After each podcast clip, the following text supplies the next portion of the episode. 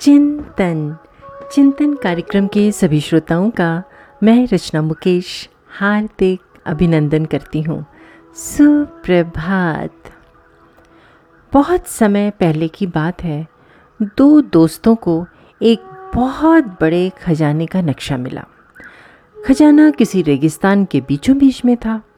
दोनों ने योजना बनाना शुरू की। खजाने तक पहुँचने के लिए बहुत लंबा समय लगता और रास्ते में भूख, प्यास से मर जाने का भी खतरा था। बहुत विचार करने पर दोनों ने तय किया कि इस योजना में एक और समझदार दोस्त को शामिल किया जाए, ताकि वो एक और ऊँट अपने साथ लेकर जा सकें, जिस पर खाने पीने का ढेर सारा सामान भी आ जाए और खजाना अधिक होने पर वो उसे ऊँट पर ढो भी सकें। पर सवाल ये उठा कि किसका चुनाव किया जाए?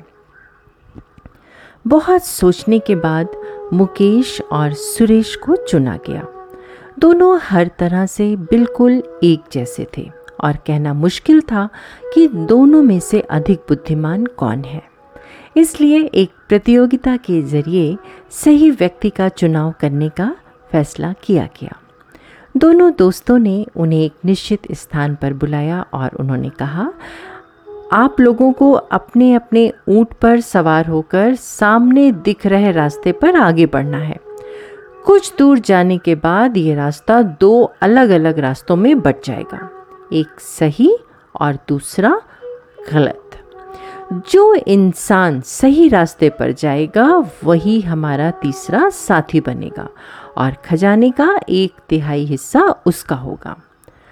दोनों ने आगे बढ़ना शुरू किया और उस बिंदु पर पहुँच गए जहाँ से रास्ता बटा हुआ था। वहाँ पहुंचकर मुकेश ने इधर उधर देखा।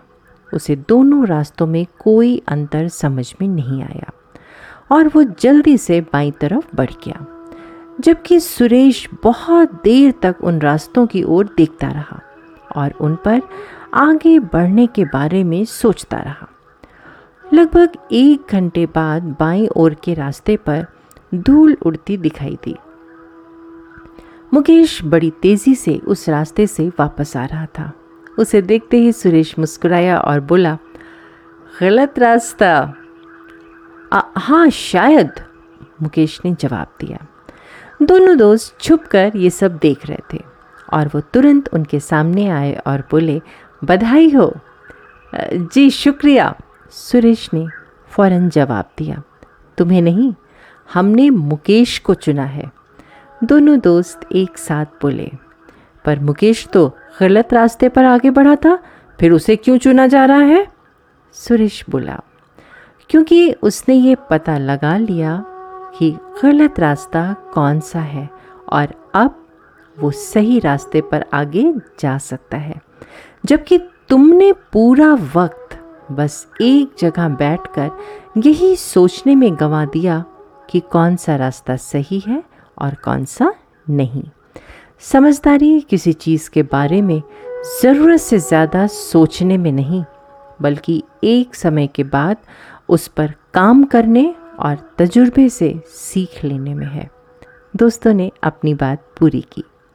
दोस्तों, हमारे जीवन में भी कभी ना कभी ऐसा क्षण आता है जहाँ हम निर्णय नहीं कर पाते हैं कि कौन सा रास्ता सही है और कौन सा गलत। और ऐसे में बहुत से लोग बस सोच विचार करने में अपना काफ़ी समय बर्बाद कर देते हैं, जबकि ज़रूरत इस बात की है कि चीज़ों को सर्वेक्षण करने की बजाय मुकेश की तरह अपने लक्ष्य को सावधानी पूर्वक समझकर उस पर कार्य किया जाए और अपनी योग्यता के आधार पर आगे बढ़ा जाए। चिंतन ज़रूर करिएगा। आपका दिन शुभ एवं मंगलमय हो।